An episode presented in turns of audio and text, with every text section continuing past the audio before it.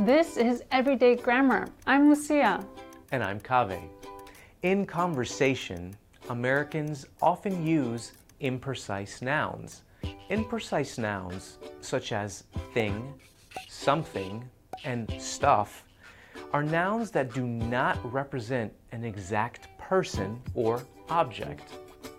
Sometimes these imprecise nouns are used in phrases. Are we talking about coordination tags and stuff like that?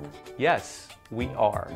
Rather than saying a lot of nouns, speakers will use one noun and a coordination tag to show that there are other possible nouns they could have said. Is this the part where I give an example? Like instead of saying for my birthday, I got flowers, books, jewelry, makeup, and concert tickets, I could say for my birthday, I got flowers, books, and things like that? Yes.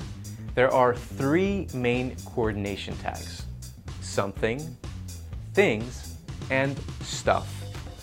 You can also add like that to each coordination tag, and it would be or something like that, and things like that, and and stuff like that. Something is used when the earlier noun is not exactly what the speaker meant. Things is used to avoid listing a long list of exact nouns, like the sentence earlier of all the things Lucia got for her birthday. And stuff is used similarly to things, but more often it refers to objects. And that's everyday grammar.